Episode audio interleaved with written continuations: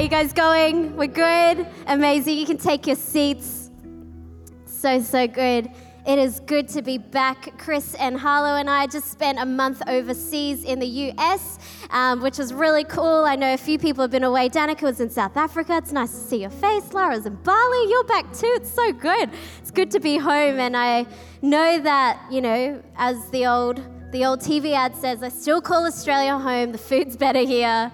The people are better here. Like, I love America, but you're just better people. So, no, it's good. It's good to be home. But we're going to dive in tonight into and continuing our um, Elephant in the Room series. And I just want to shout out our graphics team because I think this is like the coolest graphic we've ever had as a church. And I want like this elephant on a mug, on like a sticker. I think we should do some merch for this thing. It's very cute. But um, you know what I love about this series? And um, you would have seen over the last couple of weeks, every Tuesday, a podcast release diving a little bit deeper into these topics. And for us, as a church, maybe you're here for the first time um, or you've called City Point home for a really long time. This theme for us as a church is not just to expose a bunch of topics and make you more confused or create more um, thought process and add to the information that's already available about these topics, but really to help us as a church find biblical truth, find freedom in these topics and in these areas. And we know more than ever today in society that we need to know exactly why we believe what we believe, um, know the truth that we stand on, and find freedom in that. And what I love about the Word of God, you know, I've followed Jesus since I was six years old. As a kid, I remember making a decision in my grade one class right here at City Point College. And what I love about it is the truth of the Word of God has never stopped finding me freedom. And so, as we dive into tonight's topic, we're going to touch some things. We might tickle some things, we might hit some things. And I want to let you know tonight from the from the very outset that tonight that the truth of the word of God tonight is here to find you freedom tonight. That tonight in everything that we discuss, in everything that this might bring up, in everything that this might show you that tonight we want to see you live to the fullness of freedom that Christ has for you tonight. And so the title of my message tonight is How Far is Too Far? Hey, y'all, let's go there. How far is too far? And so, hitting this topic, I know for all the married people in the room, like myself, you might slowly start to turn that dial down. My voice is female, so it's at a register you might not even hear, but you know, you might start to turn that dial down. But I want to let you know that no one, even in marriage, is immune to this topic. And so, we're going to dive in. Pastor Mark hit it brilliantly this morning about what is immorality. And so, if you weren't here this morning, grab the podcast, grab the message, and um, you can dive in a little bit further, but we're just going to go jumping straight in. 1 Corinthians 6, verse 9 to 12. It says this Do you know, don't you know, that the unrighteous will not inherit God's kingdom? Do not be deceived. No sexual immoral, immoral people, idolaters, adulterers, males who have sex with males, no thieves, greedy people, drunkards, verbally abusive people, or swindlers will inherit God's kingdom. And some of you used to be like this. How good that some of us used to be like this, but no longer. But you were washed, you were sanctified, you were justified in the name of Lord Jesus Christ and by the Spirit of our God. Everything is permissible for me, but not everything is beneficial. Everything is permissible for me, but I will not be mastered by anything. It goes on in verse 15 to 20. It says, Don't you know that your bodies are a part of Christ's bodies? So, bodies. So, should I take a part of Christ's body and make it a part of a prostitute? Absolutely not. Don't you know that anyone joined to a prostitute is one body with her? For scripture says the two will become one flesh, but anyone joined to the Lord is one spirit with him. Flee sexual immorality. Every other sin a person commits is outside the body, but the person who is sexually immoral sins against his own body. Don't you know that your body is a temple of the Holy Spirit who is in you, whom you have from God? You are not your own. You were bought at a price, so glorify God with your body. Now, we could read that scripture and leave it right there, but I'm not going to do that. We're going to contextualize a little just to, um, you know, not offend too many people, but I just read the scripture, so don't freak out. Uh, but purity is a conversation. It's a thing in um, that, you know, we, we, I don't know if we shy away from it or we just don't talk about it anymore. It's too hard to touch. I don't know what it is. But when we read in scripture, God makes it really clear for us to understand that purity isn't just a conversation for young people in the room who are dating. Purity is something that that we need to um, hold to in our lives no matter what we face. Immorality isn't just bound to sexual immorality, but we see on that scripture there's so many things that can lead us to impurity. And so, as I said tonight, you know, we're going to hit some things. And like I said, there is no condemnation in Christ. None of this is coming from a place where God wants to shame you, judge you. But tonight, God wants to set you free. And so, maybe if this is things that are, you've dealt with, things that have happened to you that should never have happened to you, things that you've walked through tonight, I know, and I know that I know that I know that in truth tonight you'll find freedom. And so, number one tonight, what is purity? What is purity? Purity is defined as freedom from immorality or contamination freedom from immorality or contamination. And as we read that very long list of things that are immorality, you know, the, the Bible speaks to us about these things to make it really, really clear. Yet for some reason in today's day and age, we still need the very words to make it really clear. But God's made it very clear for us today that we have been called as His sons and His daughters to live a life of purity. So, what is purity?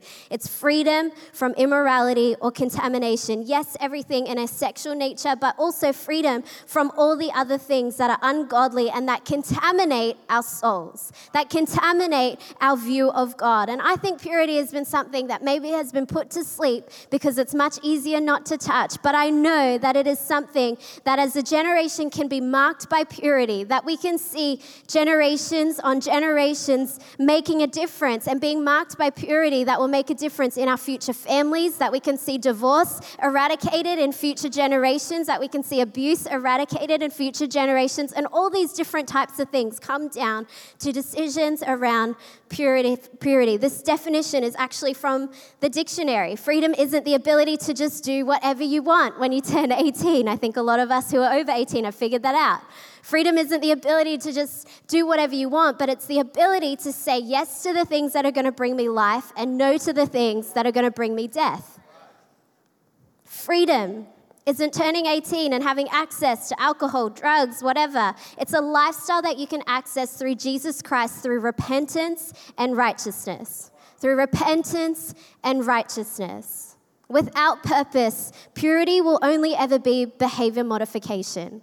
Without purpose, purity will only ever be behavior modification. Purity isn't something you obtain, but it's a posture of heart that you can come to before Jesus when you find righteousness and through repentance in Him. You know, I know for, for so many of us, um, you know, coming from all sorts of different walks of life, lots of different people who inspire us. We've all been through different things. And I remember so clearly growing up right here in this youth ministry and finding it hard to find someone someone or a couple who had, you know, gotten to the place of marriage without maybe, um, you know, having slept together before marriage or coming and crossing lines before marriage and all those kinds of things. And I would love it that for our little girl, that one day, you know, or for the teenagers in the room, you are the future life group leaders and youth leaders for her, and that the story wouldn't be what maybe I experienced of we stuffed up, but it was okay, but rather the continual thread in a generation to come would be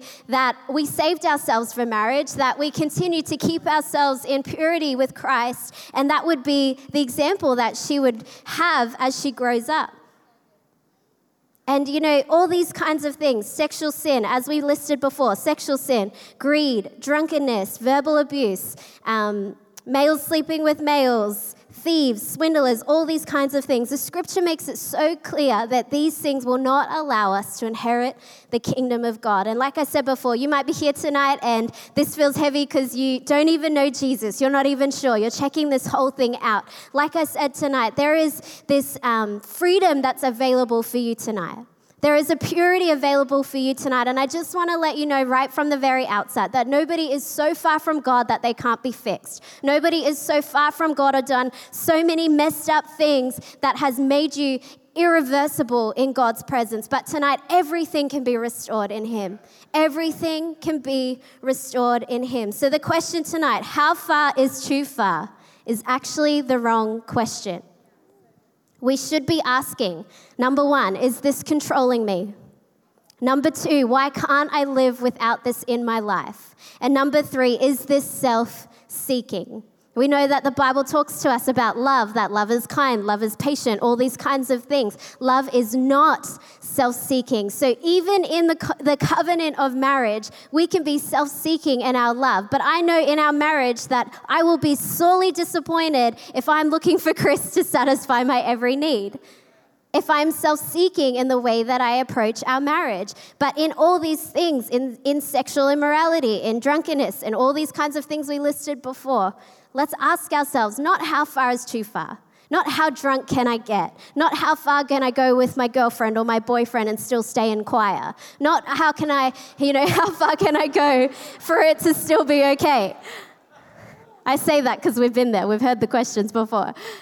It's the wrong question. The questions we should be asking ourselves at any age, at any stage of life is this controlling me? Can I live without this? Why can't I live without this?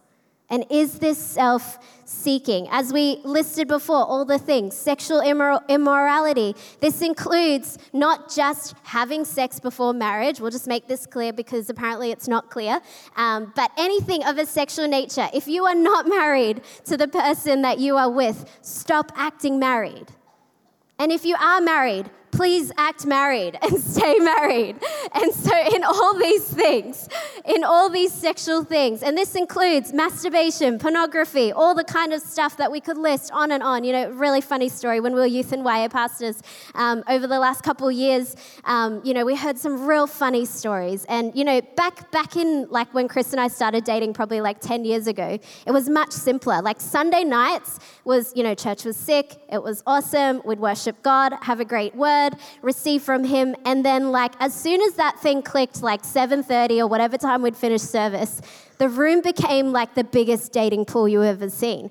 And what would happen is the guys would start beelining for chicks right across the room. They would have their eye on them. There was no like pretext. There was no slide into the DMs. There was no cheeky photo in the DMs of something you shouldn't have sent. There was none of that. Back in our day, we just beeline for each other right across the room. And, you know, to be honest, I know that's how the Solas got together. That's how Chris and I got together. That's how a lot of us got together back in the day. And, you know, it's kind of funny, but back, you know, listening to different stories. I remember walking with different people and young people, young adults telling us, oh, but it's okay that my boyfriend and I sleep in the same bed because my parents said it's okay. Well, I'm sorry, but I don't know that you can hold your, your sin and the consequences of your sin to your parents. And, you know, there'd be stories of that. I remember a really funny story dealing with someone, and they'd said to me, they were called out by someone, and um, they'd said to me, you know, oh, it's, it's okay that we sleep in the same bed because we put a pillow between us. I'm like, that pillow ain't doing crap. Like, seriously. You can't convince. I'm literally staring her in the face going, are you lying? Like, you just honestly think you can convince me of this. And so it's really funny, but you know, I know for so many of us, there might have been lines that we've crossed or different things like that. And we can all play this grace card, and we're going to go through that in a minute, but we'll keep going through the list. Idolaters, worshiping anything other than God. So that's not just something that's reserved for young people who are dating and can't keep control of themselves. That's all of us. All of us who worship anything other than God brings contamination or immorality into our hearts. Adulterers, physical or emotional affairs with anyone who's not your spouse, lust included. Scripture says that even if you think lustfully towards someone, it's considered sin. Um, males who have sex with males, that's homosexuality, pretty obvious one there. Thieves, stealers of anything, stealing of joy, stealing of physical goods, stealing of whatever. Um, greedy people, that is immorality. That is something that brings impurity into our hearts. That's when we're self seeking, prideful, self absorbed, self satisfying. I know we've all been in situations where we have been greedy and self seeking with our own agenda at the forefront. That's something that contaminates our soul, contaminates our hearts. Drunkenness, don't give me the I can handle more than that chick or that guy. Just straight up getting drunk is a sin. I, Yeah, it's in the Bible. Uh, verbally abusive people. Be kind. Be a kind human. It's not hard to be kind these days. Um, swindlers, self seeking, again, with your own agenda, agenda at the forefront of your decisions. And in all of these things, none of us are too far gone. None of us are too far gone. Everything can be restored in Jesus Christ. Everything can be restored through repentance and righteousness in Him. Matthew 5, verse 8, it says, Blessed are the pure in heart, for they shall see God. Blessed are the pure in heart, for they shall see God. So, my question for you tonight is what is in your view? What is in your view? This morning, Pastor Mark hit it so well that our minds are the way that we view things through, our thought processes, our beliefs. He said this morning that our minds are the most sexual organ in the body. So, what is in your view? What is in your view today? Is it the shame from past mistakes? Is it the guilt from past mistakes? Is it the condemnation? Is it the, the habits, the addictions? Is it the things you can't shake? Is it the whatever it is that's in your view? Is it something that you just need to deal with with God tonight? Do you see God with a mile list long between you and Him of all the things that you've done wrong? Do we abuse grace like a pill that we can swallow every time we make the same mistake? What is in your view? How do you see God? Blessed are the pure in heart, for they shall see God. A.W. Tozer puts it like this one compromise here, another there, and soon enough the so called Christian and the man in the world look the same. And I know so much, like I said before, our purpose in Jesus Christ, every single one of us have an amazing purpose to fulfill on this earth and in our time on this earth to establish the kingdom of God. But all of that is wasted if we come and we can't come before Him with purity. We can't come before Him with righteousness and repentance. When Jesus comes back into your view, when Jesus is at the forefront of your mind, and can I tell you tonight, as I said before, no one is too far gone. But you just need to bring Jesus back into your view. Jesus comes back into your view. And I'm not talking about Jesus far away at the back door kind of view, but Jesus face to face. Meeting Jesus again face to face. And yes, there are lots of things we can do to get help and get through things and all those kinds of things. But at the very end of the day, no therapy, no counseling, no psychologist can help you the same way unless we can see Jesus see Jesus again. What is in your view? If you're a Jesus lover and a Jesus follower, but you find yourself in places of impurity, moments of impurity in any of these ways, view your salvation again. View that moment of salvation again. I find myself often going back to that place in my grade one classroom when I gave my life to Jesus. Go back to that place of salvation. If you've been a Christian a long time here and you know maybe you're leading people, you're doing things and again getting caught up maybe just in your own agenda, completely un, unintentionally, but you need to just realign yourself with Jesus. Would you just remember that moment of salvation? And remember that moment when he took you from death to life, from darkness to light. Remember that moment. There is so much power we can remember our salvation. Remind yourself, put on the mind of Christ. Change the view, change the station, change the channel, put on the mind of Christ. Wake up in the morning and say, I am the righteousness of Christ. I am a son, I am a daughter of the Most High God. Come back to that place of meeting Jesus as your first love again. Not your third love, not your fourth love, your first love again. Come back to seeing God. Accept His grace again. It's a free gift that comes with your salvation. When you believe upon Him and confess with your mouth that He is Lord, that He is Savior of your life, that grace is a free gift for you. What is grace? The question is, what is grace? And like I said before, we might have abused grace before and used it as a pill we can swallow, a thing we can touch and say, oh, but grace covers all. But what is grace? Grace empowers righteousness. Grace empowers us to live right standing with Christ. You know, when Jesus came off that cross, and for three days, they all thought he was dead in a tomb, never to rise again, and they all thought he was dead. In that time, he was fighting for our salvation. He was fighting and taking back the keys of life and death into his hands. He was fighting for our freedom. He was fighting for our salvation. And in all of that time, in those three days when we thought when, when the people thought they wouldn't see him again.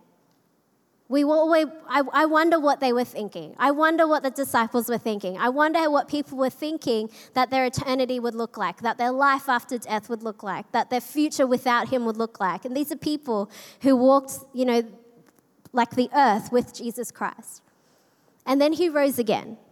And three days later, it is the greatest, most redemptive story on earth. And what I love about that is that we can see ourselves or see people through the eyes of judgment, but really what the cross teaches us is the redemptive power of grace.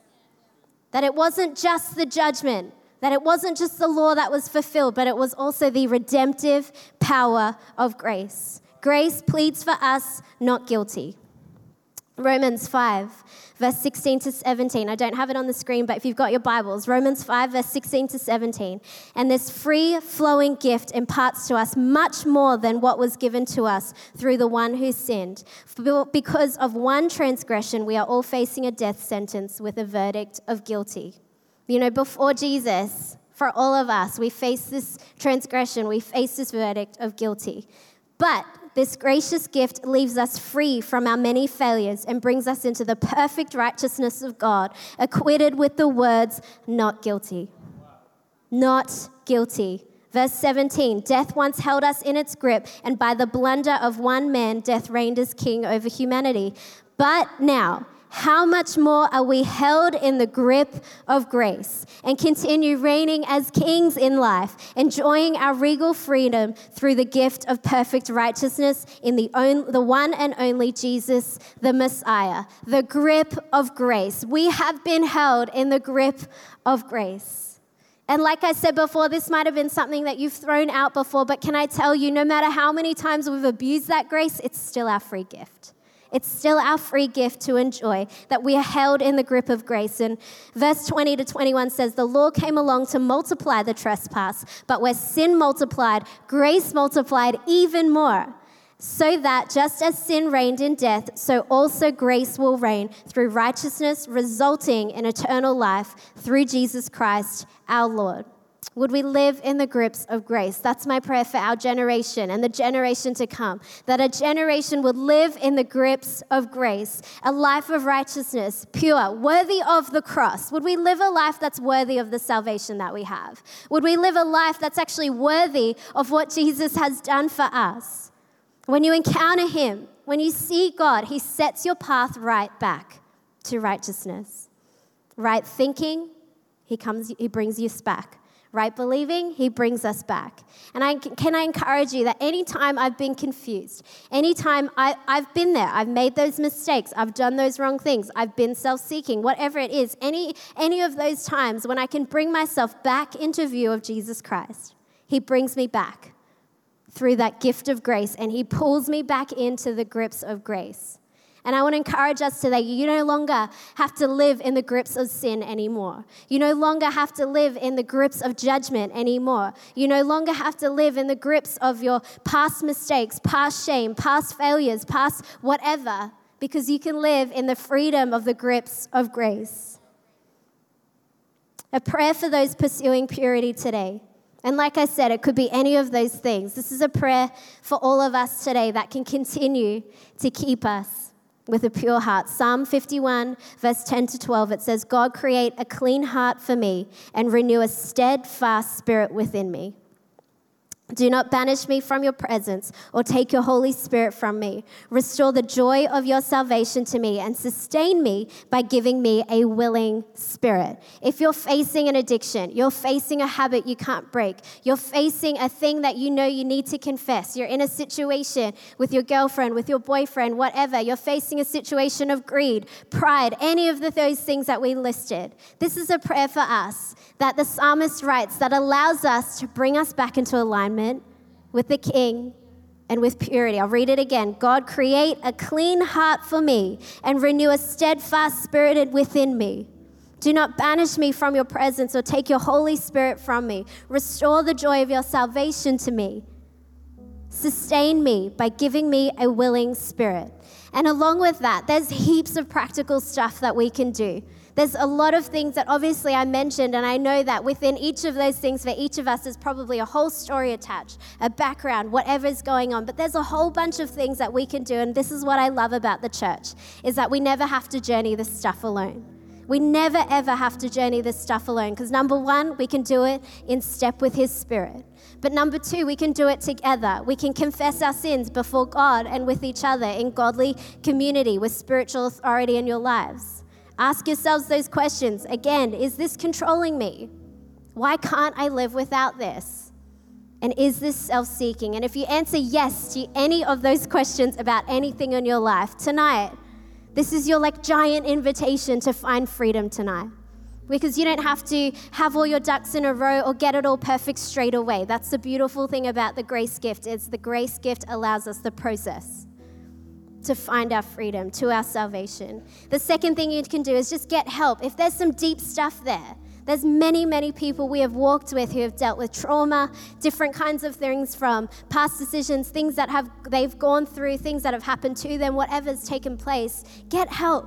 There is no shame in getting the professional help that you need to walk yourself through, through these things. But secondly, again, don't do it alone. Don't do it alone. Do something every day to break those habits. Read your Bible, pray, fast. All these kinds of things God has given us as tools, not just to condemn us further, but to actually redemptively bring us back into His grace.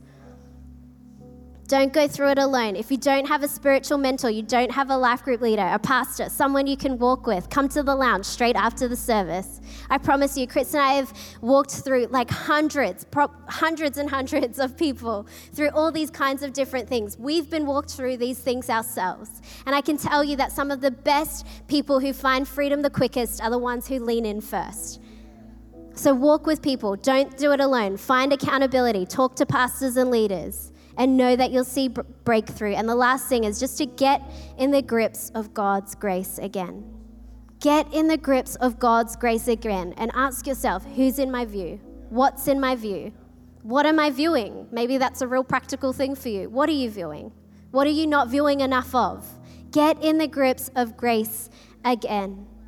And a call for this generation, Psalm 24, verse 3 to 6, it says, Who may ascend the mountain of the Lord? Who may stand in his holy place? The one who has clean hands and a pure heart, who has not appealed to what is false, who has not sworn deceitfully. He will receive blessing from the Lord and righteousness from the God of his salvation. Such is the generation of those who inquire of him, who seek the face of the God of Jacob if you want to move in the grips of grace, you want to move in power, you want to move in, in, in purpose in your life, pursue righteousness, pursue purity, get in the grips of grace again. And when you're caught in the grips of grace, we can be a generation who are marked with clean hands and a pure heart.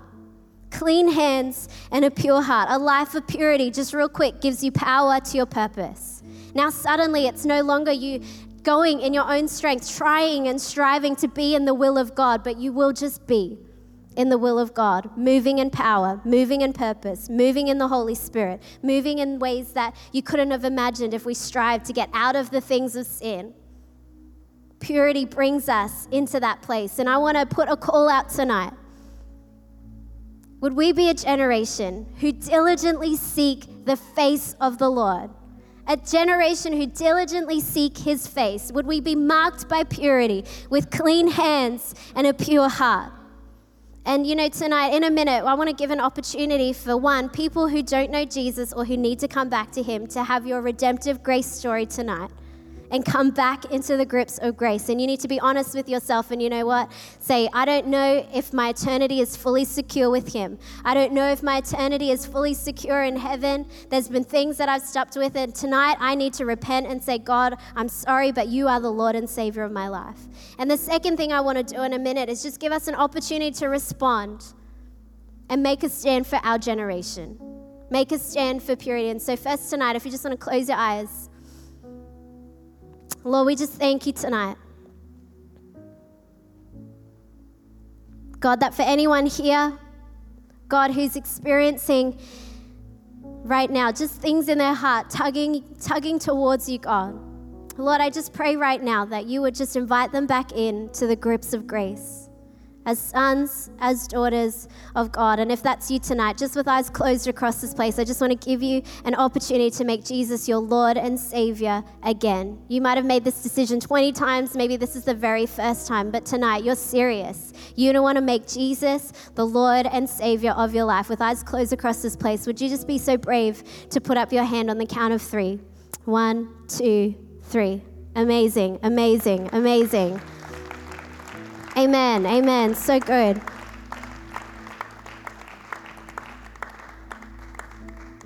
Is there anyone else who wants to join these ones?